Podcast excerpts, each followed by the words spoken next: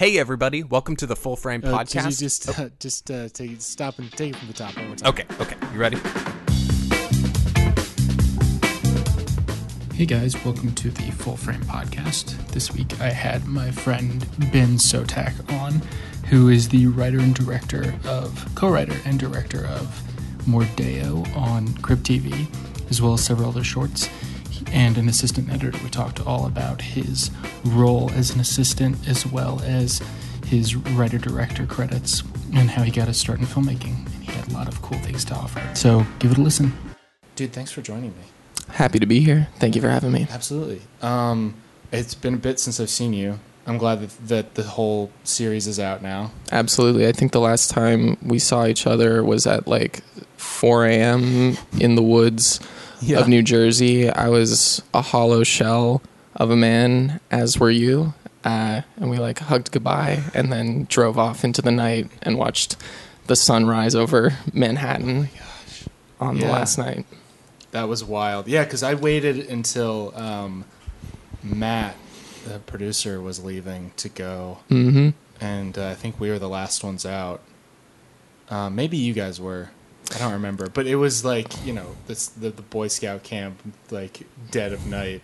It was just one of those things, and like when we wrapped on the the second today, second day of shooting, and it, the sun had already sank, and like watching Kobo and Kyle and the G and E team pack up the lights, it was just like slowly watching the forest go into darkness. And you realize like, oh yeah, there's no other lights out here besides these work lights and these just set lights. Yeah, so it was a good environment to shoot a uh, Wendigo themed horror series. I want to hear about all of that. I want to hear about how you found it and stuff too, because I know Mhm. we talked about it, but I, I want to talk about it on the podcast.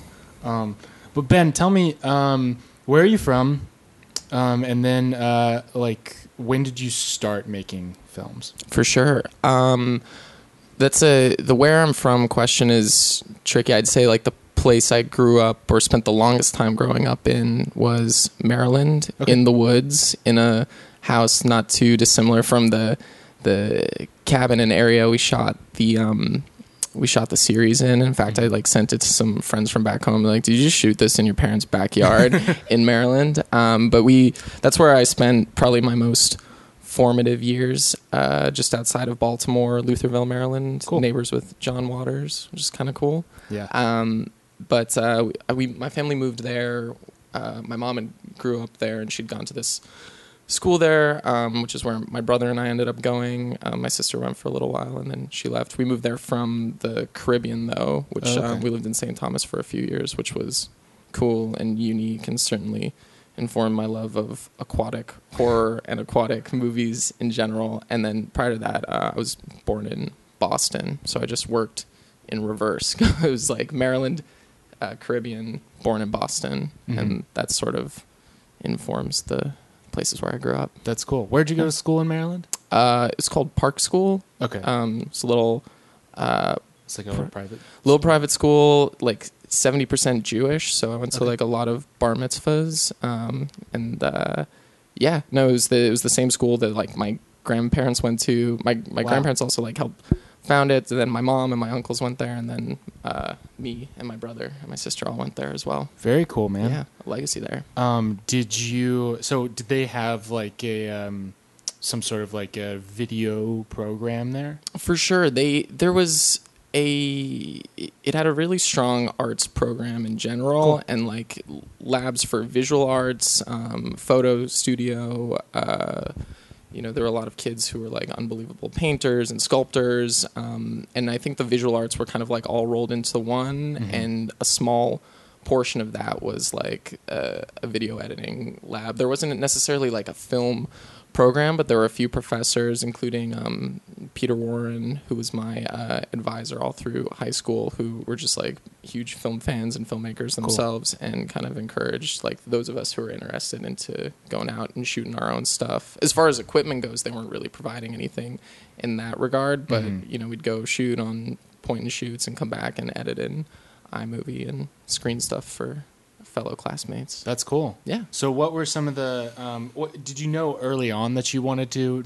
work in film, or was it kind of like a slow process? It, it it struck kind of around kind of post middle school, I think, Mhm. um, when I sort of realized like sports weren't for me. Um, I liked acting a little bit, but I didn't like acting on stage. I Mhm. started to get stage fright, and uh, there's not really that many acting opportunities in Maryland outside of like being in local theater. Mhm. Um, and I think the you know, I gravitated towards the film thing because I liked photography, I liked acting, and being able to like put the two together, uh, film sort of made the most sense in that regard. And uh, that started around like 13, 14, would make like little videos with my friends and stuff. And then when they got kind of bored and moved on and were too cool for that, uh, I started casting like my little brother and little sister, and like Totally. you know the the amount of like mini horror movies we made growing up, like Zombie Sister, Vampire Sister. They all were like some monster and then sister, and it was like my sister who's eight years younger than me, like covered in blood and attacking my little brother. Um, they all had, were like monster hyphen sister. um, that was my my early work. awesome. Yeah. Where did she get into it too? Is she like She kind of. I mean, and actually, like one of my uh, like, there's this class at uh, at NYU called Sight and Sound, where you make like a series of little black and white short films, and the one that like really got the most, the best response from me, the one that made me think like, oh, maybe maybe I'm should be doing horror stuff. I, I stole the camera equipment from school and took it home to Maryland for the weekend, Mhm. and um, we shot this little horror short called Bag of Blood, which is kind of just a rip off of Mike Dougherty's Trick or Treat.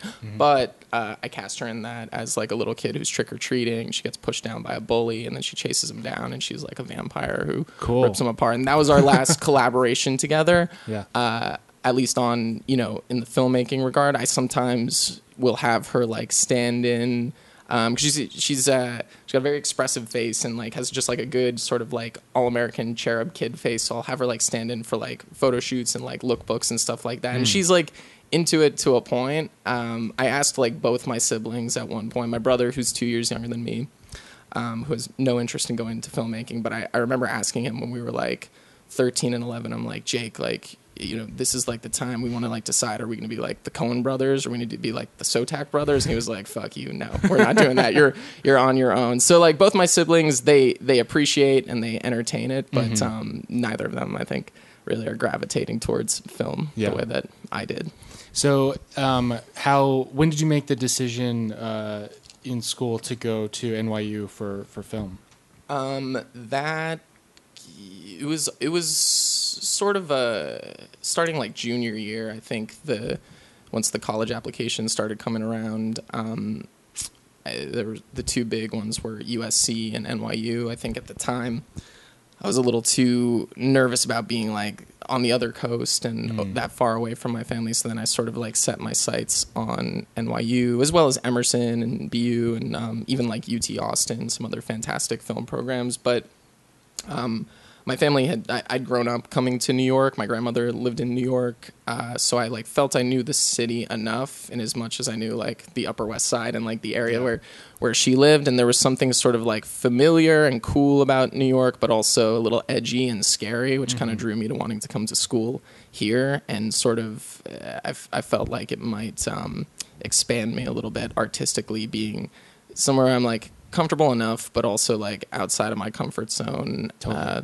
and so that's that's where NYU came into the picture. Cool. And uh, how did you find the program at NYU? I think people, most people like it and meet a lot of like the people that they're moving forward with and collaborating with in school, e- even if it's not NYU, wherever they went to college. But there, I, I feel like there's this tight knit on on Mordea. There was just like this tight knit Mhm. like. Um, I felt like I had stepped into like a class almost. Yeah, Like- yeah. Um, Not a class like a like an actual like um a cult.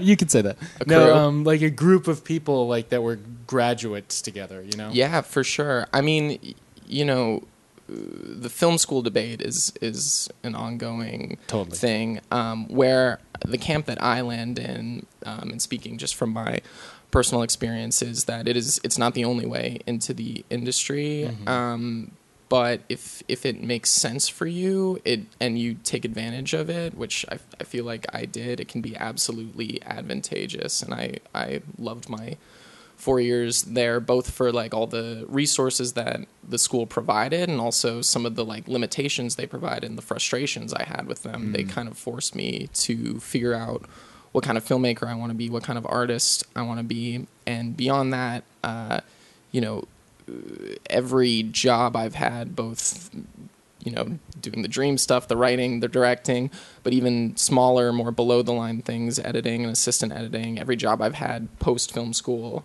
um, has been through my friends and alumni who who went there That's and hooked me up. Yeah, so I'm all I'm all in favor of of it if it if it makes sense for you financially and and uh, you know where based on where you're at.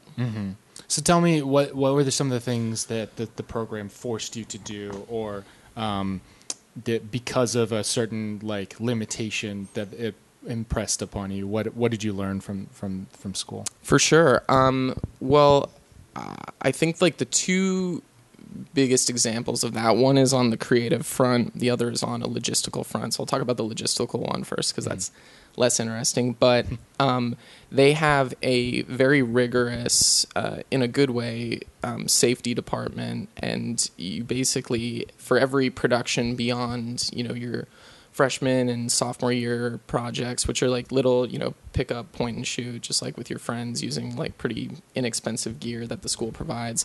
Everything beyond that, you sort of have to jump through a billion different hoops and prove that your your project is not only well thought out from a creative and logistical standpoint, but safe and um, you know, in order to get to that checkpoint where you get the insurance and you get to walk out of there with, you know, a couple hundred grand worth of equipment for the weekend. Um, so that I think forced me and my friends and all of us who still work together going forward to like, you know, take this stuff seriously enough that we're not just like fucking around with a camera in the woods and, Right. you know, potentially putting people into situations where they could get hurt or the gear could get hurt. It forced like a real respect for on-set protocol and making sure those boxes are all checked. Um, and it, and at times it was frustrating and it felt like a a limitation. You know, you're like, I just want to take this fucking gear and go shoot. Why do I have to prove that like no, my actor's not gonna actually like chop his arm off? It's a fake arm, but they want photos of the prop axe and you know Wow. the oh yeah well they want like you know a, a letter from the prop company you're renting from and they want you to like send a little video showing like how it's going to work this is in reference to my senior film which a guy chops his arm off and it's a romantic comedy Of course um, and uh, but but uh, you know it it forced you to think about something that up until that point was just purely creative chaos and it's you and your friends or you and your siblings just like running around and figuring stuff out on set. It forced you to be really prepared and um, at times it felt like you're just doing homework and you're like why do i have to prove this? But i think in the long run it made for safer sets and more prepared uh, filmmakers. That's so, cool. so yeah that that i found absolutely advantageous even though at the time it kind of felt like a drag that i had to like provide all this paperwork and pri- you know Was there any time that they before you move over to the creative? Uh, was there any time they said no? Uh, absolutely. Um, th- it was they would come back and say no, or they'd say like you need to give us more. Like, I mean, we shot my thesis on like my parents. It, we actually shot that one in my parents' backyard. Brought the crew down to Maryland because they live out in the woods, and we needed Yeah. like a creepy woods set up and you know they're like well can we do we need like a police officer there on set? Because there's going to be like it's technically in the public and you have like this prop axe that you're running around with. And i like i pushed back on that one. I was like no like it's it's we're in the woods. We don't need a police officer there. It's it's fully safe. Um so I, I think as long as you made a logical and, and reasonable argument for yourself and you provided enough work, they would eventually give you the thumbs up. Um, and I, but which uh, thus far has been a good prep for every other production I've done since, where like I you, was gonna say. Yeah, where you do need to provide that level of like detail, and it's not in an academic setting. But now we go into those knowing like, okay, you need to be able to argue for every piece of this thing that you're doing, both creatively and logistically. Otherwise, like, why should they believe a bunch of kids? Like, you know, Yeah. because um, and I think that was born for them out of.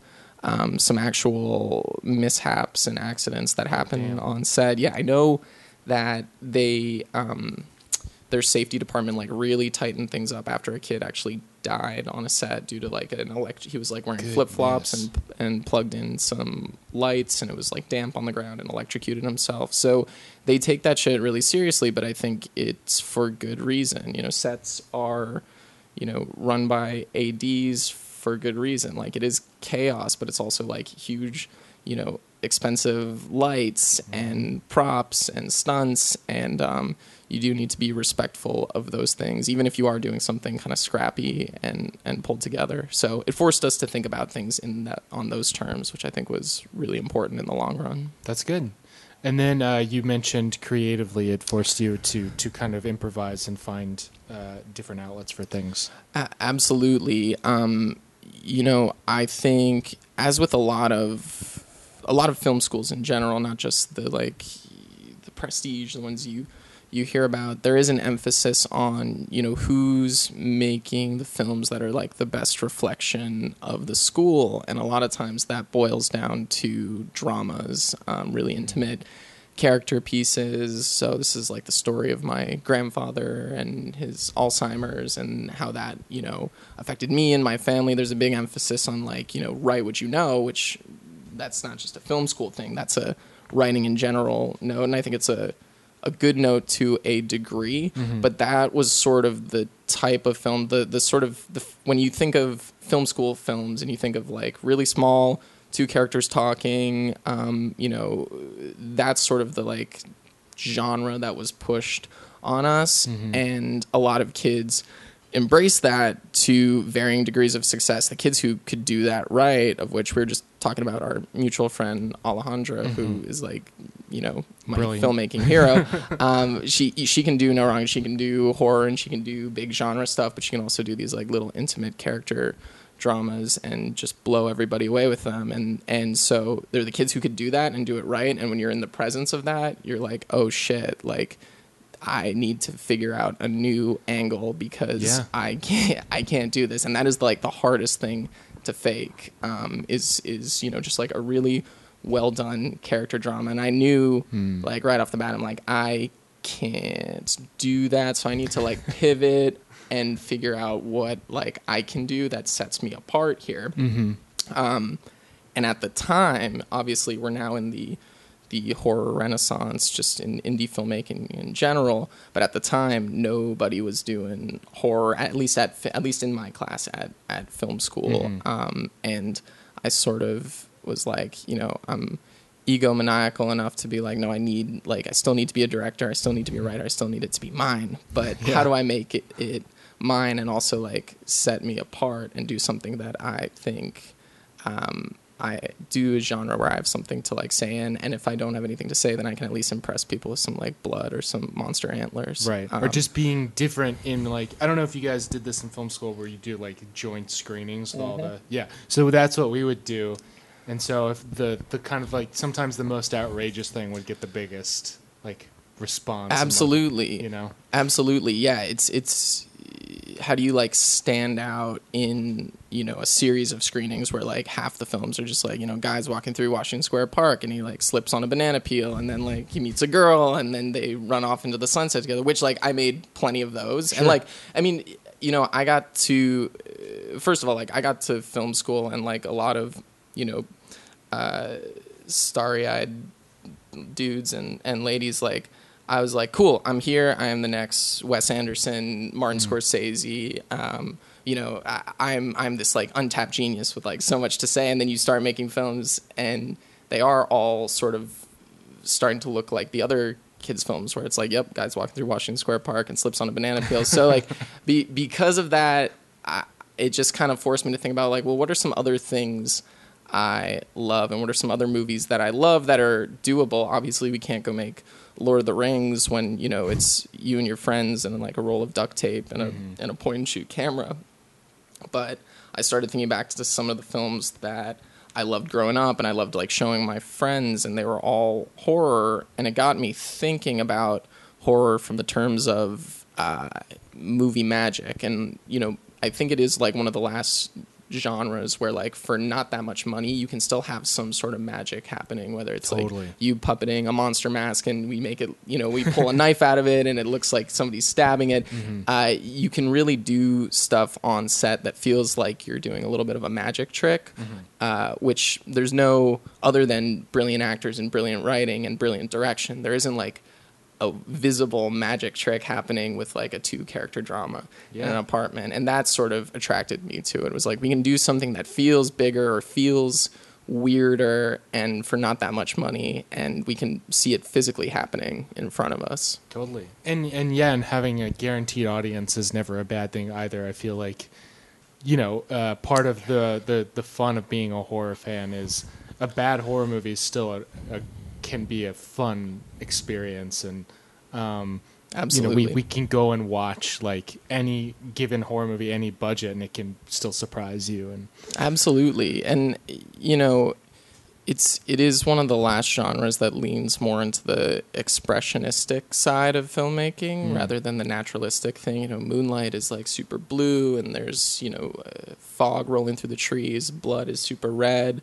Um, you can get away with doing some over the top shit that just frankly just like catches people's eye in a way that maybe a two person character drama and I keep like ragging on two person character dramas. I'm I'm all for it or four person character dramas. How many Right. however many people you want in this drama. Um but I do think like it, it is one of the last genres where it's like acceptable to use these kind of otherworldly outlandish tools and still make a compelling piece. Totally. So um, once you realized, okay, this can set me apart. What was the first like horror short that you tried to tackle? Um, it was called Bag of Blood. Uh, it was made for my sophomore year filmmaking class, Sight and Sound, um, which, looking back on it and, and talking to my friends, we all still agree like that was probably the best class that we took at NYU because the, they really they gave you like an FS 100 and a little lighting kit, and you and like four kids got to share it, and you do like a rotation, so you each like work on each other's films. So you like shoot someone's film one week, you gaff someone's film one week, and then the next week it's like your turn, you get to direct. Um, so for that, you know, I'd made my series of like really uninteresting dude slips on a banana peel and meets the girl of his dreams shorts. Uh, That you know got tepid response to to say the least. They were not setting the class on fire. Um, and then it was the weekend of I think was it Hurricane Sandy that happened in 2012. One of the Yeah. one of the big hurricanes. Now they they had this rule. The only like rule in that class was like you couldn't bring the equipment outside of a hundred mile radius of uh, Tisch. Um, I happened to be going home to my parents' house in Maryland for the weekend, which certainly fell outside of the hundred mile radius rule. But uh, I was like, eh, I could probably like swing bringing this on the Bolt bus if I. So I, I kind of just like hijacked the equipment Nice. and took it all down to Maryland, and then the hurricane hit, and I ended up being like trapped there. Like school was closed, Oh, no. um, and so I was like trapped there with the equipment for a week. Fortunately, my crew was like, "Yeah, we're not shooting anything, man. Like, there's no power in the city." Uh, so I just spent the week with like this FS 100 at my parents' house in the woods. This was like around October, so obviously the Halloween mindset, which Foliage like I don't know about you, but like Halloween starts like mid July for me. Like that's when we start breaking out the decorations and and carving the pumpkins. So like I was already in that Halloween mindset. Um, and so I use with me doing everything shooting. Um, even I even acted in the things. So I'd like set up the camera and uh, go like pose in front of it and then run back and make sure I like got the shot. But like with me and my sister, uh, we just shot this little horror short called Bag of Blood about a kid trick or treating. We shot it on this cool like you know tree lined road covered in leaves. Uh, and uh, she gets like knocked down by a bully and he steals her candy and she chases him down and she pulls off her little skeleton mask and she's this vampire and she rips him apart. And like the but you know done very very cheaply. Fortunately i had the like equipment there and i was editing on my laptop so i could be like oh we need this little pickup shot so go and shoot something. And i was just kind of like trapped there with the equipment for the week. So it was like might as well get some cool shots of the trees. Um, but screen that for class and like from the moment and it was silent too. That was the cool thing. It was like the you know it was forcing you to really rely on visual storytelling. But um you know i put like the font in just like big red letters bag of blood. And from like the moment that came on like i felt like i got the class and i got the audience. And it kind of um, it- it- you know it's still like a silent film. It's not like we were getting like screams and stuff but people are like this is cool. Like this this they really responded to that. And you could feel it in the room um, even though it's just this simple silly little short. So i was like i want to do more of that. Yeah. how do i do more of that and that was that was the first uh, real horror short besides the you know early early cuts the zombie sister and the vampire sister stuff which in hindsight was all leading up to bag of blood That's awesome. yeah That's cool. So, um, then, uh, did you watch it and just say like, I, c- I can do better? Like, I can like have people like I, I need like with sound with all these other tools in my arsenal, I can really scare people. Uh, maybe I, you know it's funny. I don't it, it got like i said it got a great reaction. That reaction wasn't necessarily you think like horror movie horror filmmaker and they're just these sadists who just like want to like jump scare jump scare people which is mm. like obviously important and the scares are an essential part of it. But for me it was less about scaring people and more about you know horror kind of provided me the the paintbrush and paints and the tools i needed to like use the, the canvas of filmmaking to paint the world the way i see it. You know mm-hmm. i see the world in like you know swaying fall trees and you know blood dragged across the floor and i i don't find those things necessarily scary. I find mm-hmm. them beautiful and i love special effects makeup. Mm-hmm. I love you know dramatic cool lighting uh, and I, I rather than seeing it as oh I'm gonna you know use these tools to try and scare people it was more like I can communicate visually in a really cool way using the horror medium uh, and I wanted to like push that further and do more with special effects and more with you know out there creepy locations it was less about like oh I'm gonna use these tools to like scare folks and To more like to, like, elicit a response. yeah, yeah, and that response could like just be as simple as like this is a cool looking monster. I'm not like terrified when I'm looking at Mm-hmm. it. It's just like this is like cool and beautiful and well shot and effective. It's making me like feel something, uh, even if that's not necessarily like fear or dread. Mm-hmm. Um, and I think like you know a filmmaker I really love is Guillermo del Toro, um, who has you know inarguably like the most beautiful monsters in his movies. And I think, not to a fault, he loves his monsters so much that he shoots them in a way that is not. And he's certainly made his share of scary, terrifying horror movies, but he shoots them in a way with such reverence that mm. they feel beautiful and they feel alive. And it's less about like, bah, this like goat monster is like behind this girl and freaking her out. It's more like, wow, this is almost like you're looking at a painting mm-hmm. of this thing.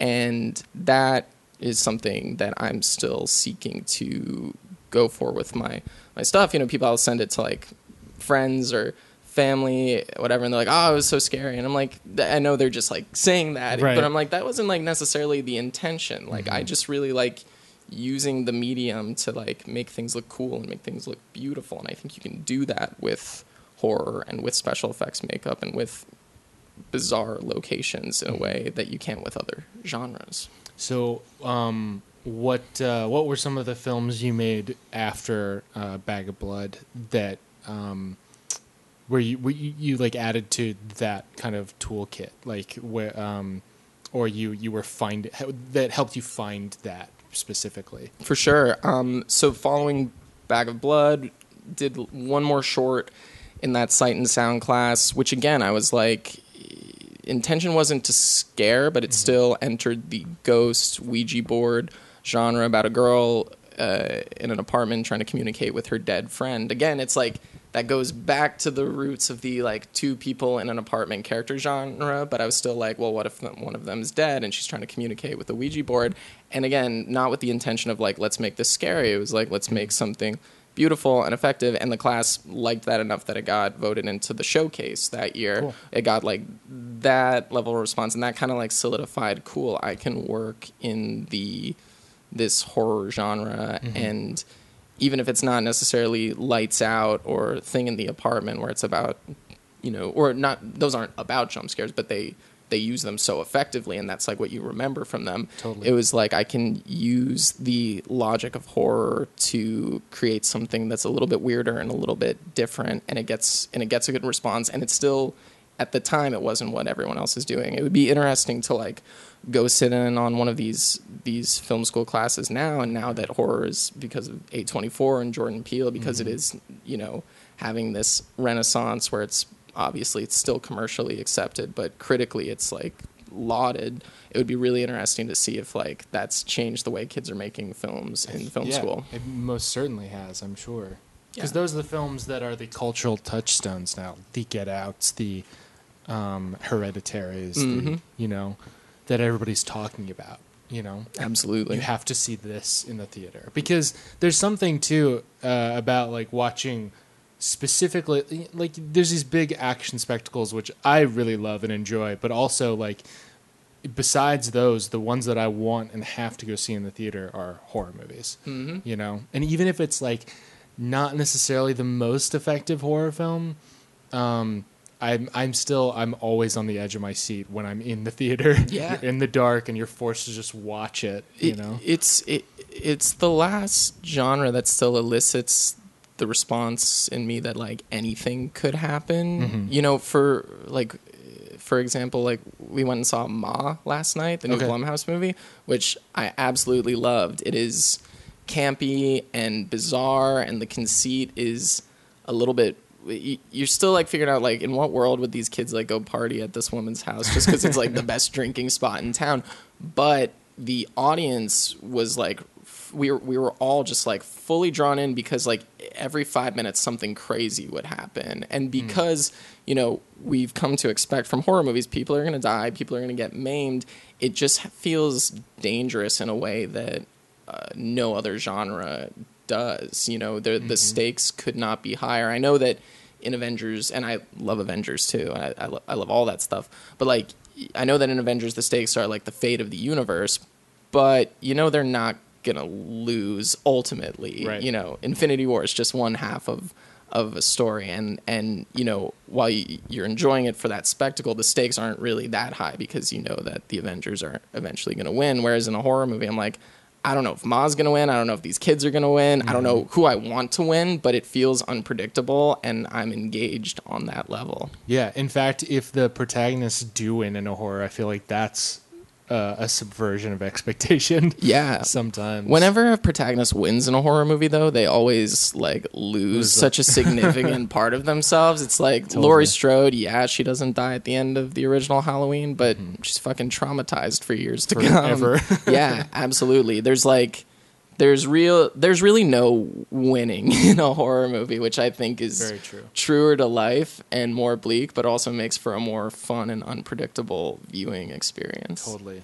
Um, well, cool. Um, so, uh, when when did you graduate? Um, and then what was the first like foray into filmmaking after that? For sure. Um, so I graduated in 2015. Um, so it was four years in, four years out as of this spring. Um, and pretty quickly, this wouldn't necessarily be a foray into filmmaking, but it would be a foray into the filmmaking world. Uh, I got my first like day gig as a as a post PA on Cool. um on an MGM picture, Barbershop The Next Cut, which uh, I got because of the guy who uh, Anthony Maroney, who's a fantastic editor. He cut my senior thesis film, um, and he was looking. He was getting bumped up to an apprentice editor, and he was looking for a replacement.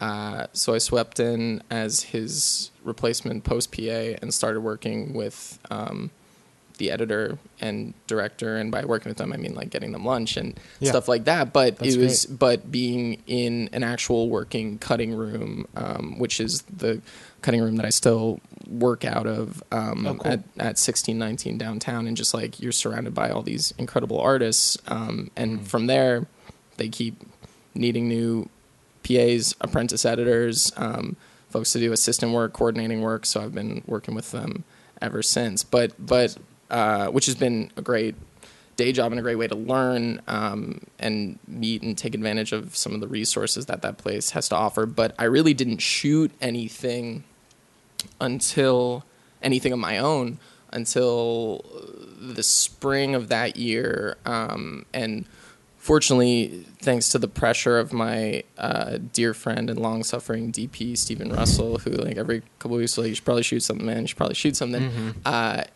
you know, I decided like, all right, cool. He but was in like the nicest possible. Oh, abs- He's- absolutely. He's, just got like the most casual kind of like, hey, why aren't why aren't we doing this? A- absolutely. But he's also like he's always right. He's always like, yeah, I am just like sitting around and like you, I should be cutting my teeth a little bit and shooting something and sort of you know.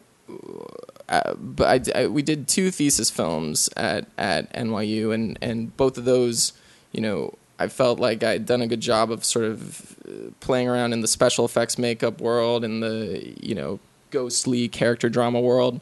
And I wanted to shoot something, you know, that was short and tight and concise, but I wanted to like push myself a little bit. I'm like, what's what's a realm I haven't worked in, and that was VFX.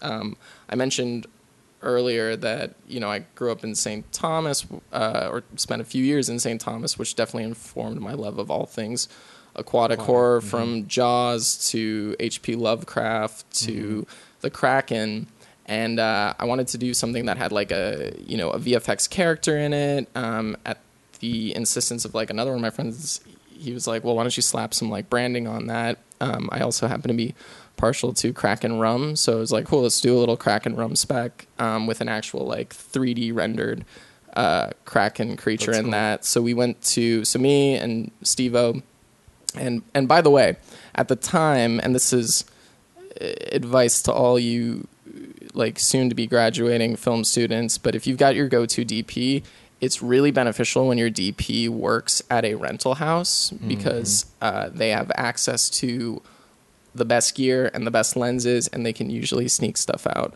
for free or or for heavily discounted. So totally. me and my crew, including Sivo, we went to a beach in Brooklyn called Dead Horse Bay. Which have you have you heard of Dead Horse Bay? I haven't. Um, it is far and away the coolest location I've ever shot anything at, and it also Cool. has like a very metal name, Dead Horse Bay. Totally. Um, but uh, it's like a dirty post-apocalyptic beach that looks like it's at the end of the world, and we shot Cool. uh, this little kraken speck there, which um, you know me and my friend cut, and we got colored, and we got some some VFX in there, and it ended up being just like a nice little concise one minute show reel piece that I could send to people and be like, here's a thing that I made that I am like, there's no caveats about. I'm just like so proud of, and Yeah. it's cool, and it only takes you a minute to watch, but like this looks like the movies I want to be making. You know, we didn't compromise on anything because we made it one minute long and we shot it in an afternoon, but it's still people. awesome. It got that response, and again, it was it was that thing. It's a it's a commercial piece, eh, and it's arguably even horror, maybe even more in the like fantasy uh, creature realm, but Lovecraftian. yeah, Right? exactly. But it's still like a you know, I'm like I want to focus on like the beauty of this monster and of this location. It's not about jump scares necessarily, but it's just painting in a kind of canvas way using the the tools of horror. So that was the first thing I like directed and and finished post film school.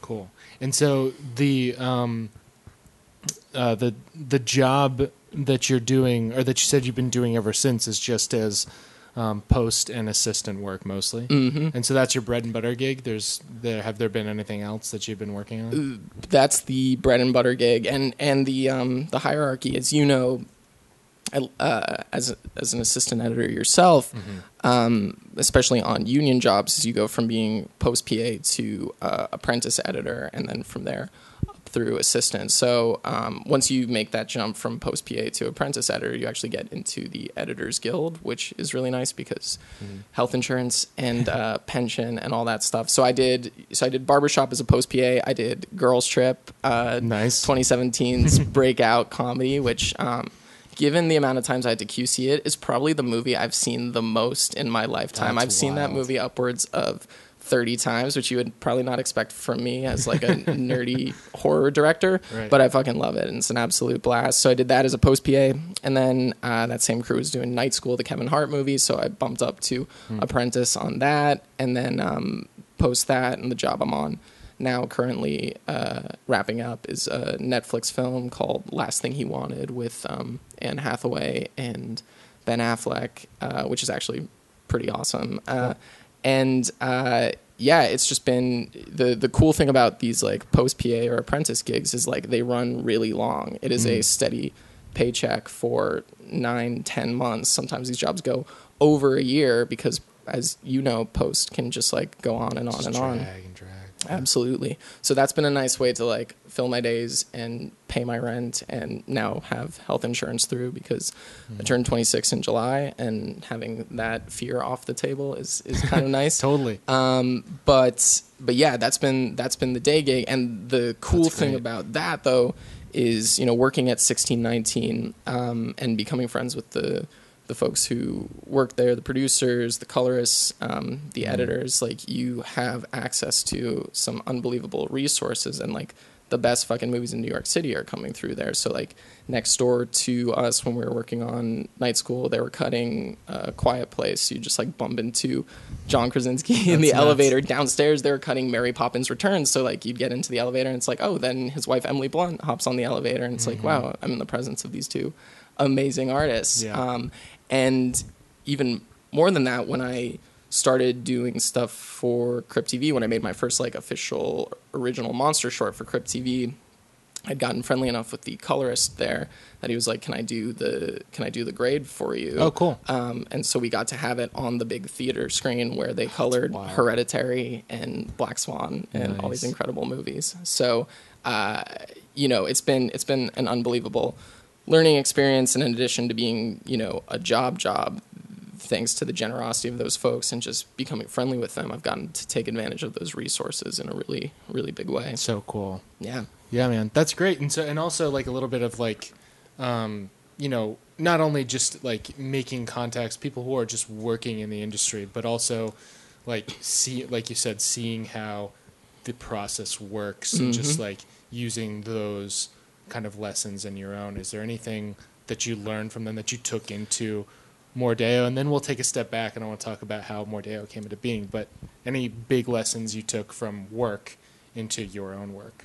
For sure. Um, you know, what's been nice about it is the the movies that I've worked on so far. They're all studio movies, um, and so you know, from the get go, you see like what a post calendar looks like, and part of what that includes is like, all right, there's the director's cut.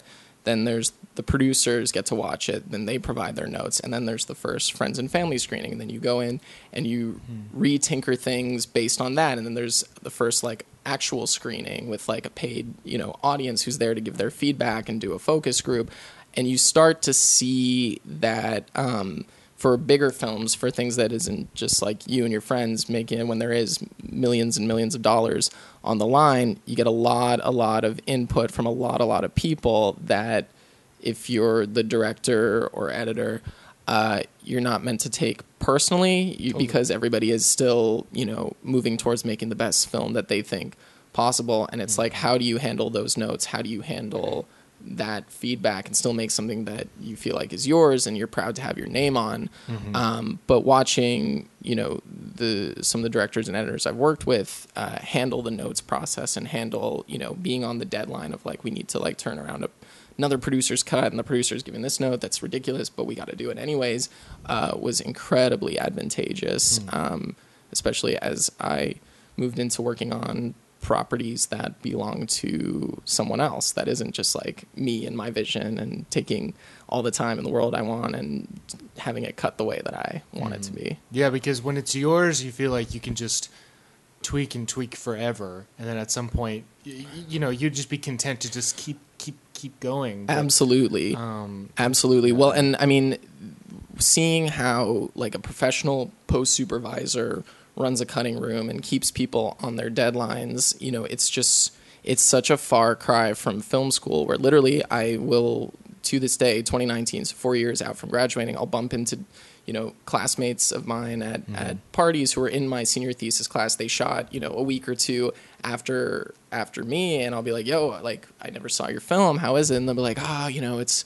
It's coming along, and we're talking about like 12 minute shorts here. Like coming along, I, I don't want to say we're like picture locked yet. I'm like, dude, it's been four years. Like it has, it, it has to end at a certain point. Mm-hmm. And you know, I think this applies to directing as well. But like on on set with directing, like sometimes a choice is better than like the right choice. It's Yeah. just like it's got to move along. It's we can't be like standing here debating this shit all day. And I think the same is true of post, where people get like, you know, when it's just free form, we have months and months to just kind of like tinker around and do this, like mm-hmm. you get bogged down in these like minute little choices, which ultimately are slowing the thing down and Yeah. like maybe will make it better, but it's not going to make it any better if it never gets finished and never gets seen. Solid point. Yeah. So, you know, being in a situation where it's like, all right, well, we've got this cutting room and we've got this DI scheduled, and this cutting room is costing us thousands of dollars a week. So, like, you guys have to get this thing done was incredibly advantageous. And then just seeing how they handled um, how these artists who are pros and, and, you know, have been doing this for so long handle notes and handle outsider input has been super advantageous. That's great. I hear that, um, and I've never worked. I haven't worked on a feature as an assistant, but uh, I hear some some directors can be like very like, oh, you're in the room. Like, what do you think? Um, Have you ever had that happen before? Um, not necessarily. First of all, I mean, I think if a director is asking like the apprentice or the assistant for that, it, it might be like a too many cooks in the kitchen situation. But they do for like more minute details for like you know stock footage shots and stuff they do leave mm-hmm. a lot of that stuff creatively up to you. It's like find me like five of these and and you pull those in you're like i think this one might be the one to do. And they're like yeah that's good or that's not good. I mean it, it is in general a fairly collaborative environment but you know especially on like a big like some of the bigger movies i worked on there's an, a first assistant a second assistant me the apprentice. It's like and then uh, that's all underneath the editor. Uh, and the editors there making the creative choices. We're more handling the like technical workflow side of things. Um, but uh, but it's you know throughout it's been fairly good vibes. I've only worked with like really cool and really talented and really um, collaborative directors even if they're not necessarily asking you for your creative input but it's also like Totally. i wouldn't know how to pick a great take of Tiffany Haddish and Girls Trip. Like I, I love that movie and I and I love what those guys did with it, but I wouldn't like know how to.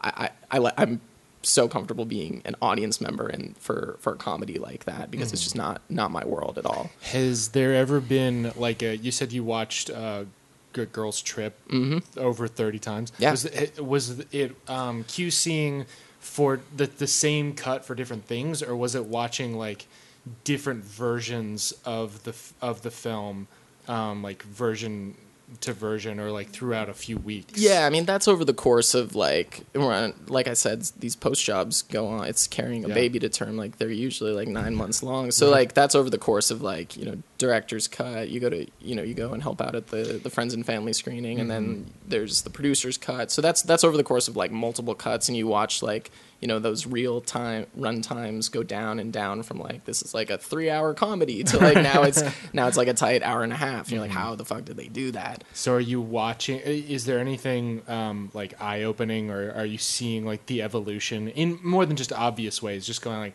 oh, I can see why they made that choice, or um, I kind of wish they had stuck with a different choice. Are you are you developing that at all? Uh, a- absolutely. I mean, and for the most part with these things, it's really they're like pacing choices. It's like it's like let's lift this entire scene because like we this our inciting incident or whatever isn't happening until like 25 minutes in, or you'll sit in on like a friends and family screening where they'll be like this joke really didn't land at all. Like and especially I mean, it's true of I think it's true of comedy and of horror feature films in general like you know you know right away if like a comedy's working or if a horror movie's not working. Fortunately Right. a horror movie if it's not working can swing into the comedy realm as we as we discussed before. But like sitting in on those like friends and family screenings it's like yeah like there's been like three of these screenings and the same joke is not landing. So you'll watch like the editor and the director be like all right then it shouldn't be in the movie. Get it out. Um, and and sometimes that can be for pacing purposes but also it's like if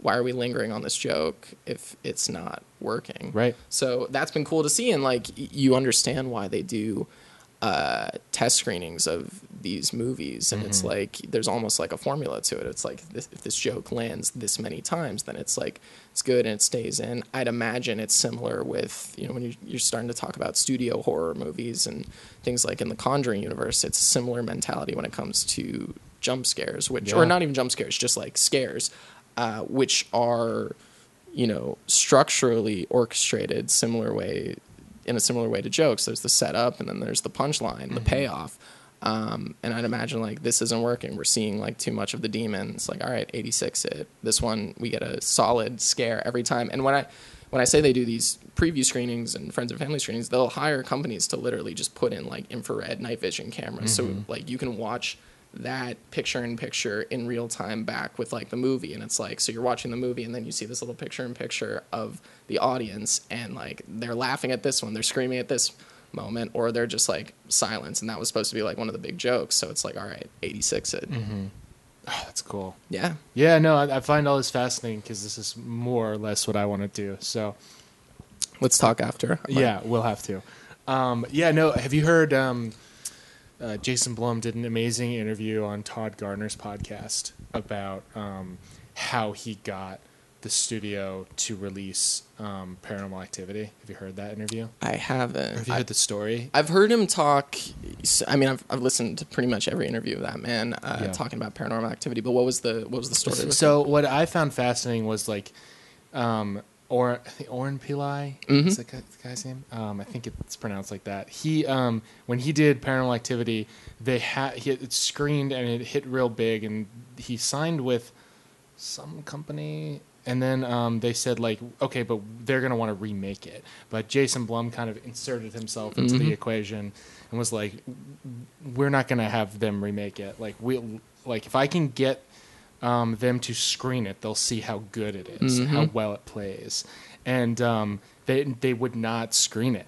And so he said, um, "All right, like we're gonna have to do like a double or nothing kind of situation." Where he went to Mhm. Oren and he said something like, "I'm butchering this story, by the way," but he went to him and he said, "Like, um, all right, I'm gonna put it in the contract that like we'll remake it, but before they do that, they have to sit."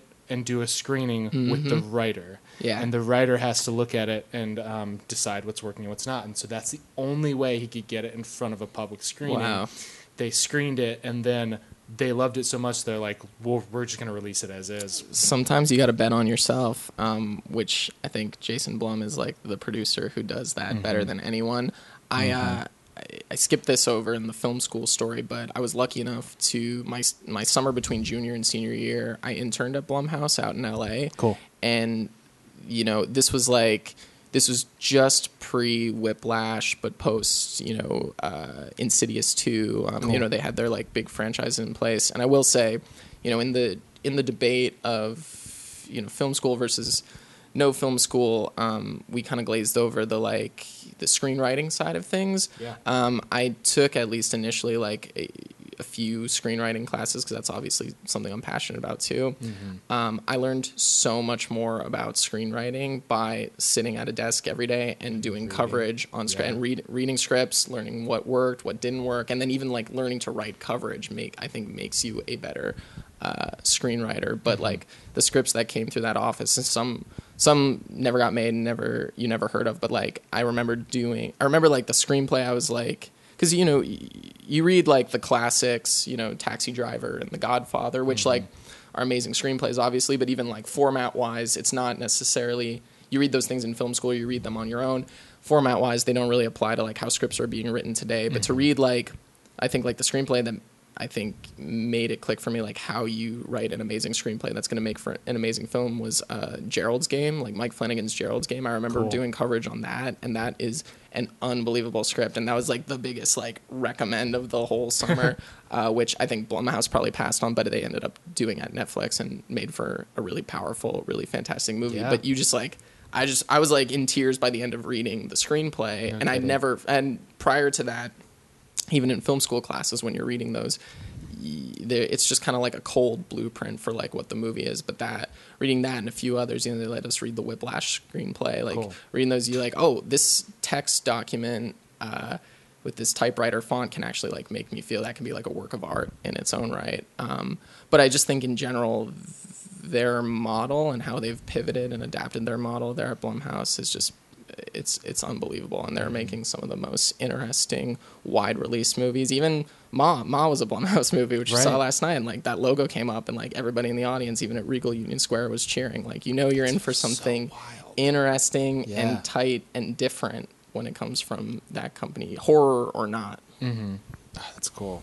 Well, um, we'll we'll have to continue that chat. Um, but I do want to hear about um, So, uh, how uh, Mordeo came into being? Because I know there was a short that ended up on Crypt TV, um, and then that preceded the web series. So, um, talk a little bit about um, how you and Steven came up with that idea, and then how it came to fruition. For sure. Um, I mean, and it, I guess like the the Blumhouse talk is probably a natural segue into the Crypt TV talk because I first heard of Crypt TV uh, through Blumhouse. They're they are, or at least they were initially like an angel investor and and um, had some equity rolled up into the company. And I've I've heard of them because by being friends with some of the on Facebook, some of the executives and assistants at Blumhouse at the time, who we were interning for at the time, they then went on to go start directing and producing shorts for for Crypt TV, um, and then have since like graduated on to making their own features. So just like by seeing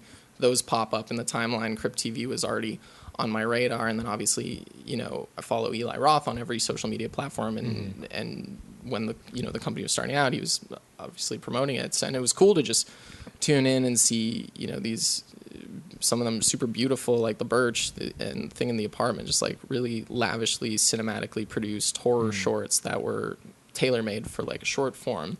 Uh, so post shooting the Kraken piece, um, which you know I was, I I think I would cite with like helping jumpstart like my uh, directing career just as like a real piece to send around. Um, we started thinking it was you know it was like a month or two later we wanted to do a little horror short just built around a scare um, and make something that was still cinematic but also scary i think up until that point i hadn't done like a real like monster scare in the kind of david f sandberg model of like you know it's just like a chick alone and then this monster pops up obviously i wanted to bring my kind of uh, pretentious like cinematic flourishes to it. So similar to what we did on Kraken, we you know we took some gear, uh, we rented some gear from from the rental house Steve was working at. Cool. Um, in this case, you know this was towards the tail end of when he was working there. He might I don't know if I'm allowed to talk about this, but I but we were gonna like shoot it on the Cooke Speed Panchros, which we shot the Kraken on, which are or sorry no the Cooke Minis, which we shot the Kraken on, which are lovely, wonderful lenses. Uh, and I remember having this conversation with him. Where like at this point it was it was literally he was we were gonna shoot this at my family's house in Maryland.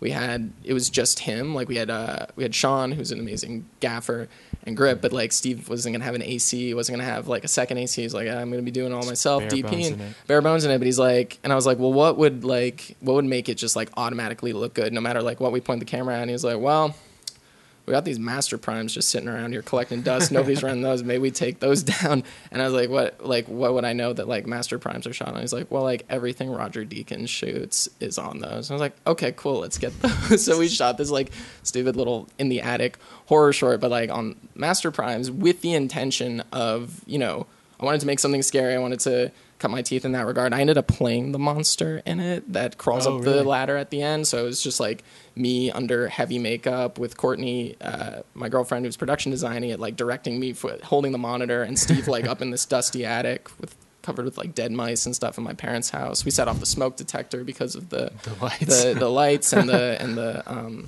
what's it called hazer. I love I love me some haze. Mm-hmm. There's like a constant like battle on set between me and Steve. Where I'm like more haze, and he's like that doesn't look like how haze looks. And I'm like more of it. It's fucking smoke at that point. Right. Um, so we shot this, and I remember this from the last shoot day. absolutely, absolutely. I love love some unnatural looking haze. Uh, but um, but yeah, we we shot this short. You know, again, the intention for me was to make something scary, but also you know under two minutes, so it could be playable for Crypt TV and just like on a cold call. So this this is an interesting point and like a piece of advice I give to people in general. But I have a lot of people ask me like, "How'd you even like get in touch with Crypt TV? How'd you do that?" And I was just like, I went to their website and there's a submissions button, Right. and like most places have a submissions page and Mm-hmm. an email with like a little form you can send out. At the time, I think it was just like an email, and I just sent them an email. I'm like, hey, you know, we we they featured this on Blumhouse.com. Would you guys be interested? And they did, and it you know it was just like one of their little featured creature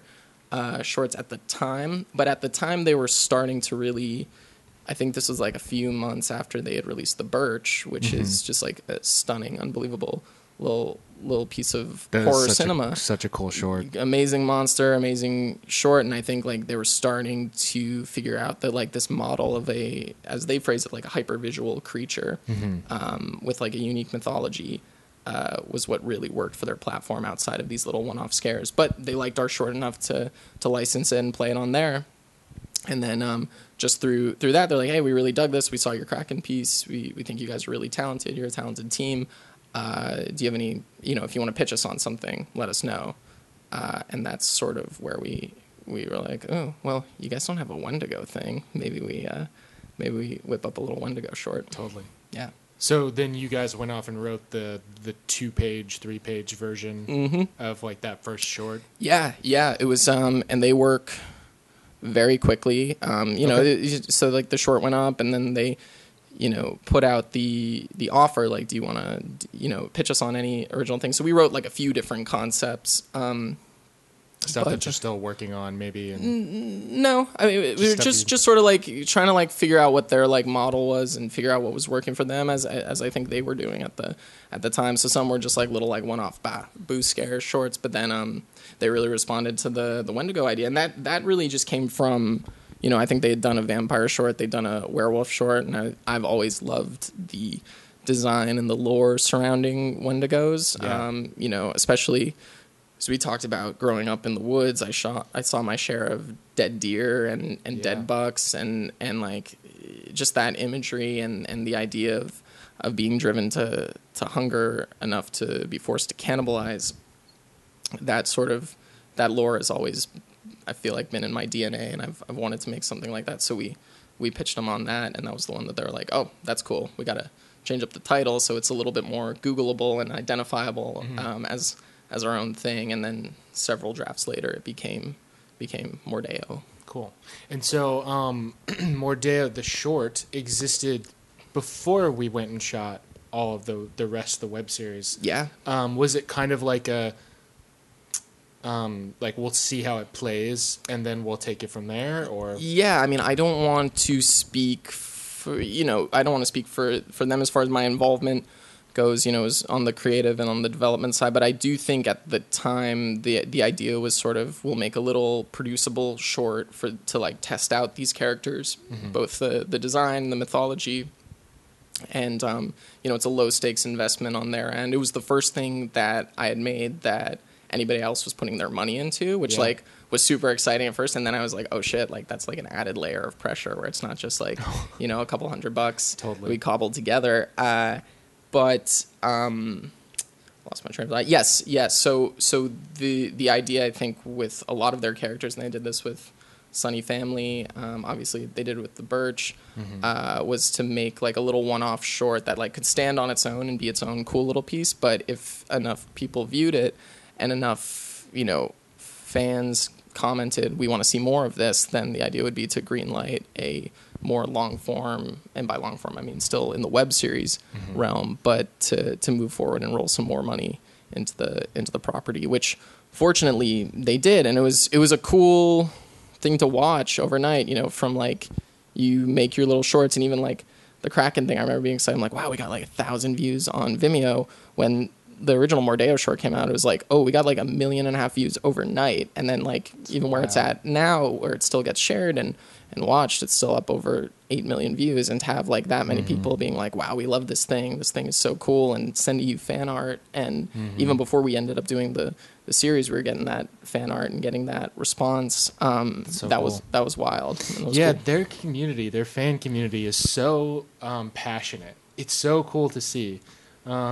Because, uh, and I think when I uh, initially uh, signed on to, to, to AD, the uh, web series, you pointed me to, um, you and Steven and I met, and you were like, you should Google Mordeo on like Instagram or something because it's just us and all of our fans' art and then like some restaurant in Italy. Yep, absolutely. Which it still is, and I feel like I've, uh, one day I want to go eat at Mordeo in Sydney or Las Vegas, and because a it looks amazing, but b apologize for saturating the uh, Mordeo hashtag with horrible images of cannibalism and deer zombie monsters. I love it. It's so funny. yeah, and and I mean, obviously, in the you know last couple months since the the series aired, that that response has has just intensified, um, and you know, they're they're now Mordeo shirts and pins and and uh, I get even more fans. Some somebody sent me a uh, custom belt buckle that they had made with the monster and with the symbol. I'll show you a photo. That's afterwards. Uh, yeah, shout out to Johnny Universe on Instagram. He's like the coolest dude. He's super talented, and he like made this for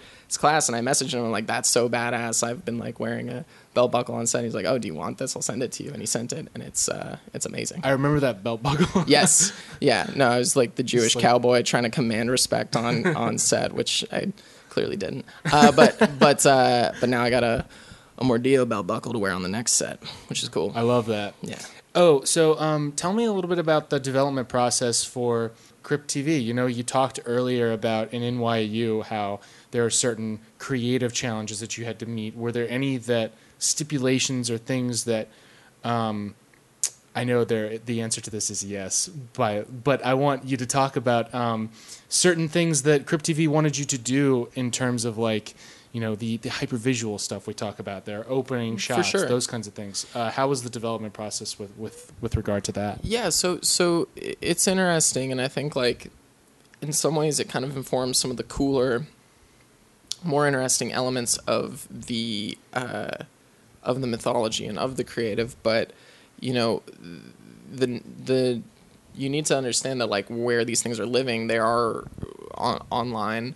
Um, you kind of need to pivot some of the like film school education, like, you know, let it let it hang in the wide, let these like moments sit and chill. And it's like, no, you need to like grab viewers' attention um, right from the get go. Otherwise, and at least initially, back when they were purely on Facebook, I think, which is when we did the um, did the original short for them, you know, it's like we need to grab someone in the first like two seconds. Otherwise, they keep scrolling past on Facebook. This is in their feed. This was prior to their YouTube channel. Um, but in some ways, you know, doing things that were so short and so compressed and like getting to the gore was uh, and informed some of the cooler parts of the mythology. I mean, you and I have been talking ad nauseum about like the Wendigo mythology, which uh, I love, and it's it's you know rooted in this like really long running kind of like dread where it's like a person is like lost in the woods and they start to, they cannibalize somebody and then they start to like eat their own lips and like they eat their skin and that's how they start to become this like monster and it happens over the course of like months and months and months.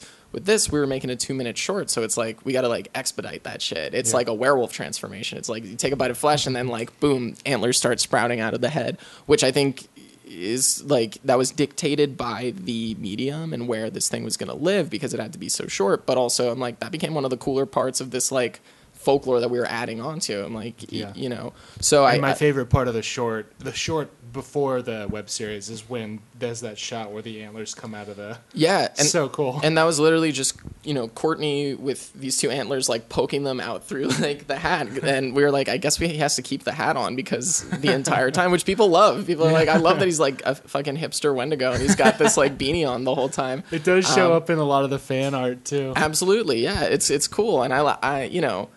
That was just a logistical thing, but then after the fact, I justify. I'm like, well, they're still they were humans, and they, they I guess like retain a little bit of that uh, their their clothes or their their culture from after they transform. But but yeah, it was just sort of like, all right, we got to do this thing in like two minutes. It's a transformation thing. Um, the transformation happens like the second after you take a bite of, of meat. I guess it's it's an instant thing.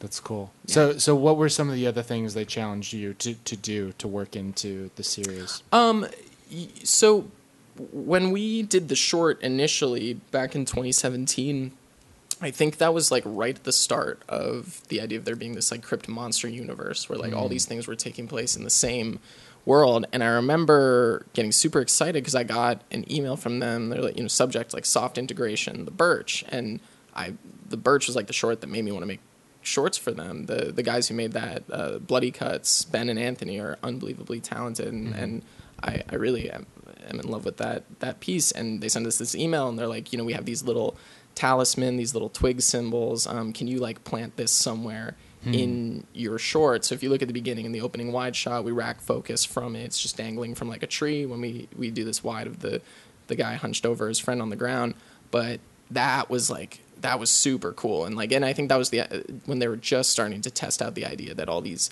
creatures and all these characters are connected in the same universe cut forward to 2018 and by the time we were getting the ball rolling on the series they had already done so many of these series and and had tested out and figured out that it worked that all these characters were connected in the same universe. So creatively we had to you know, and it and it happened fairly seamlessly. You know, we wanted there to be like an idea of like a grimoire, you know, a book of spells or a book of monsters um, in our series, and like, well, we've got that in in an, you know another series. That's the Crypt Tome. So so that worked in pretty naturally. You know, there's like a stinger with the the Sunny Family cult, but um, with all that came kind of like a, a responsibility. It's like, okay, this is no longer just like us doing our little one off thing. This has a very real place and where it fits into this bigger crypt universe and this bigger fable that uh, they're trying to tell. So it was just more the the pressure of making sure like okay cool we're still like honoring the birch and we're still honoring the sunny family cult and we're still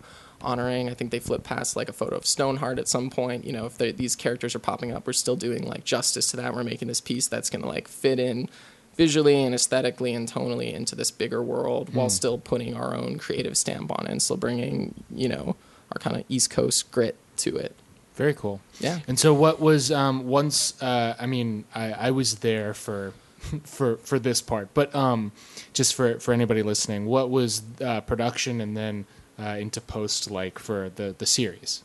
Yeah, so we lucked out on the location. We pretty much found everything we needed at this one spot in Alpine, New Jersey. One of our episodes focuses on a bunch of Girl Scouts. We ended up shooting at a Boy Scout camp, and they had all these cabins set up, and they had just like acres and acres of beautiful rolling uh, autumn trees that we could like. You're pointing the camera that way, and there's trees. You're pointing the camera that way, and there's trees. Um, and we shot at like the perfect time. Absolutely, yeah. We got those gorgeous like fall Halloween colors. We shot on Halloween proper, which was which was really cool, and I think like everybody on set felt some of that like horror Halloween magic. It was like an exciting thing to be a part of, and that was the day that we were like you and I were doing you know stabbing monsters in the face, and we had the queen, and we had the big truck. that was Uh, a big day. yeah, that was that was cool.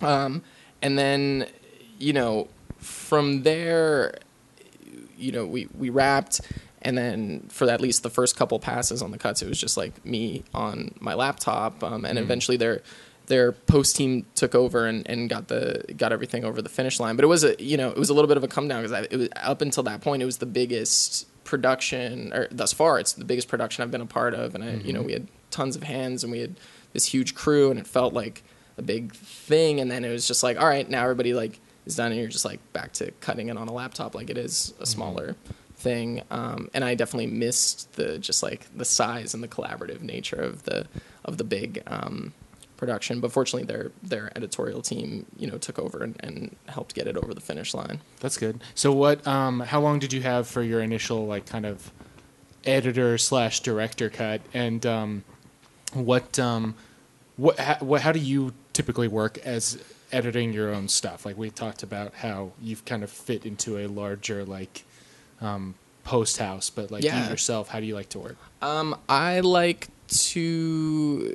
Some people just go in and like do you know the raw dailies, and they do it uncolored and they do it um, untemped. I like to put in temp score, temp sound effects, sort of like do the temp grade as I go, just to like get it feeling and sounding as close to like a finished product, even when it is just like the rough cut, which I think we had like three three or four weeks to to turn around. Um, and then uh, yeah, and then when they announced that it was going to be released in January, uh, like that it was going to kick off the the 2019 Crypt Universe slate. Obviously, things got got pretty expedited Yeah. um, but uh, but yeah, for the most part with it, and it was it was weird because like they were all they all fit together, but they were sort of it was sort of just like four little horror shorts individually. So I had like a different premiere project for each. I had a different um, you know sequence for every one of my cuts, uh, and I would kind of like bounce back and forth between them. So uh, sifting through those dailies and and getting them to at least like a, a rough editor's director's cut. So um, after it's been released, what's been the fan response? Uh, how have you uh, kind of come to terms with what Mordeo has become? Uh, it's it's been amazing, man. I mean, you know, it's it's cool to see it up there. You know, go from just being like this little one-off short that I'm super proud of and super proud to have as a piece on Crypt TV, but now it's like standing up there with Sunny Family Cult and, and Stoneheart and all these other series that I love as like a more long form thing. And um, you know, the amount of fan art and just like messages from from people who have messaged me directly. I'm sure Crypt TV gets like the bulk of this, but uh, who have reached out to say how much they love it uh, has been really cool. Um, and you know, I'm like, you know, I, I always say I'm like 90% a filmmaker for the merch. Like I'm a collector just like you, so I just want like toys, Mm-hmm. t-shirts, and to have to be like wearing a monster that I had a hand in in bringing to life. So cool. Um, yeah, it's it's it's awesome. Uh, so it's it's been super exciting, and um, yeah, I, I think um, you know I think people like I think what helps set the Mordeo apart in the Crypt universe, other than the cool antlers and the cool design, cool setting, it's like one of the few that you can actively transform into, and I, it feel, mm. it seems like a bulk of their audience, as I did when I was a kid and still do to a certain degree, like relate to these monsters even more so than the human characters. So the mm-hmm. idea of being able to transform into one and, and be one of them, I think, helps people feel a little less alone. And I think that you know the idea of becoming one of these and again we talked about this early on it's not necessarily about making it scary but it's like behold these things are like beautiful Mm-hmm. and cool that seems to really resonate with with people so Yeah. that's and one of the characters in the absolutely absolutely That's awesome, man. Well, I'm glad to hear that uh, it's been a cool experience. What do you think is next for for you and for your career? obviously uh, dream wise the next step is as a lot of your guests and yourself have, have said you know the next step and the the eventual end goal is is to do a feature. Um, and you know with with this series what's been cool is like it's given me it's all cut together and they released a supercut like two weeks ago which which did great on on youtube. You know it's given me like 18 solid minutes of content to like pitch around and show like i can do 18 minutes of monster stuff and character stuff and people running through the woods and trucks and and and transformations and all of that and um you know it helped me land a manager and it's helped you know give me like a piece that I'm really confident in sending out to show like, hey, here's 20 minutes of something I can do now an hour and a half. So the goal next, um, and you know, it's an uphill battle. We're all trying to get towards there, but the goal next and the thing I'm actively moving towards soon, the thing I'm actively submitting on and, and my producers and my reps are actively submitting me on is is that first indie horror thriller feature. Cool. Can you tell us a little bit about it? You want to abstain from that for now? Um, I will say that it is a pretty contained post-apocalyptic movie.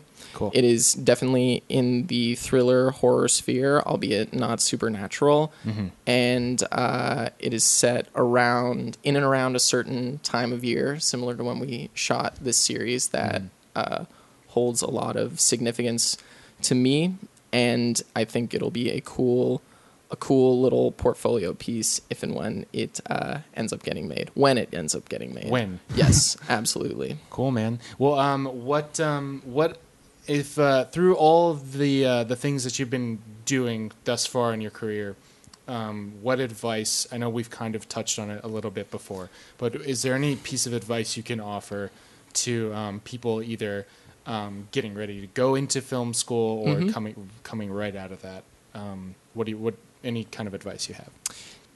the piece of advice I'd give that has worked for me has been to use your resources really wisely when you're going out to make a short. Um, I think a lot of people will have a set chunk of change, a set number of days that they can shoot, and try to cram like a 20 minute piece or a 25 minute piece or even like a 10, 11 minute piece into that.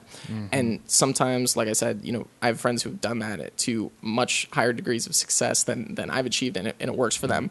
For me, what I've found, especially when you're doing something that deals with stunts or gore or, you know, kind of expensive production design is to try and make it as manageable from a runtime perspective and from a script perspective as possible. And what I mean by that is like with the Kraken piece I did, with the original short that I did, you know, mm-hmm. the the Mordeo short that I did, you know, making those two minutes or under, I felt so in control of all the elements, and I could make you know I could sh- send them to people and be like, this is what like a minute of my feature would look like. This is what like two minutes of my feature would look like, and I'm not apologizing. Yeah, but like we couldn't afford these lenses, or yeah, that day we were rushed.